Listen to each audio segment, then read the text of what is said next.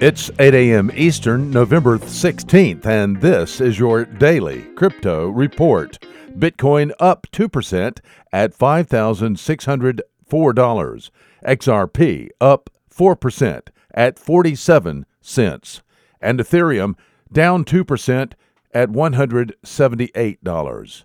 These are your leaders by market cap. Top gainers in the last 24 hours Factom up 13%. Basic Attention Token up 13%, and Digibyte up 10%. Today's news.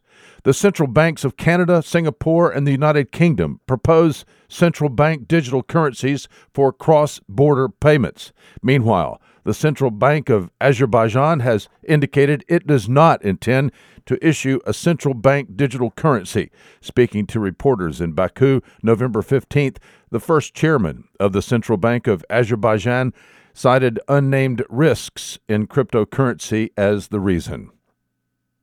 The Wall Street Journal reports that Salt Lending and its former CEO Eric Voorhees are under investigation by the Securities and Exchange Commission.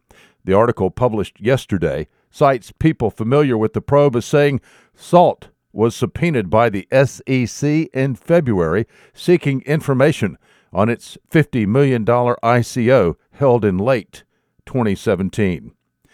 And finally, congratulations to Brian Armstrong, co founder and the chief executive officer of Coinbase. Coinbase is the largest cryptocurrency exchange in the United States Brian Armstrong is a 35 year old Rice University graduate who grew up in San Jose, California.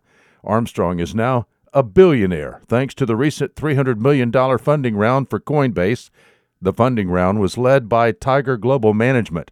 Armstrong is now worth $1.3 billion. Want more?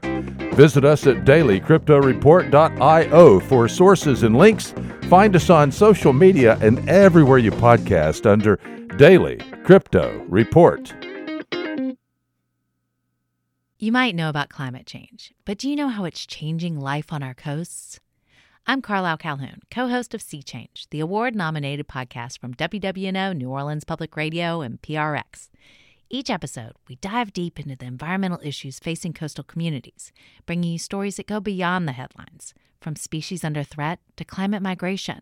Because we have a lot to save, and it's time to talk about a sea change. Listen to new episodes of Sea Change wherever you get your podcasts.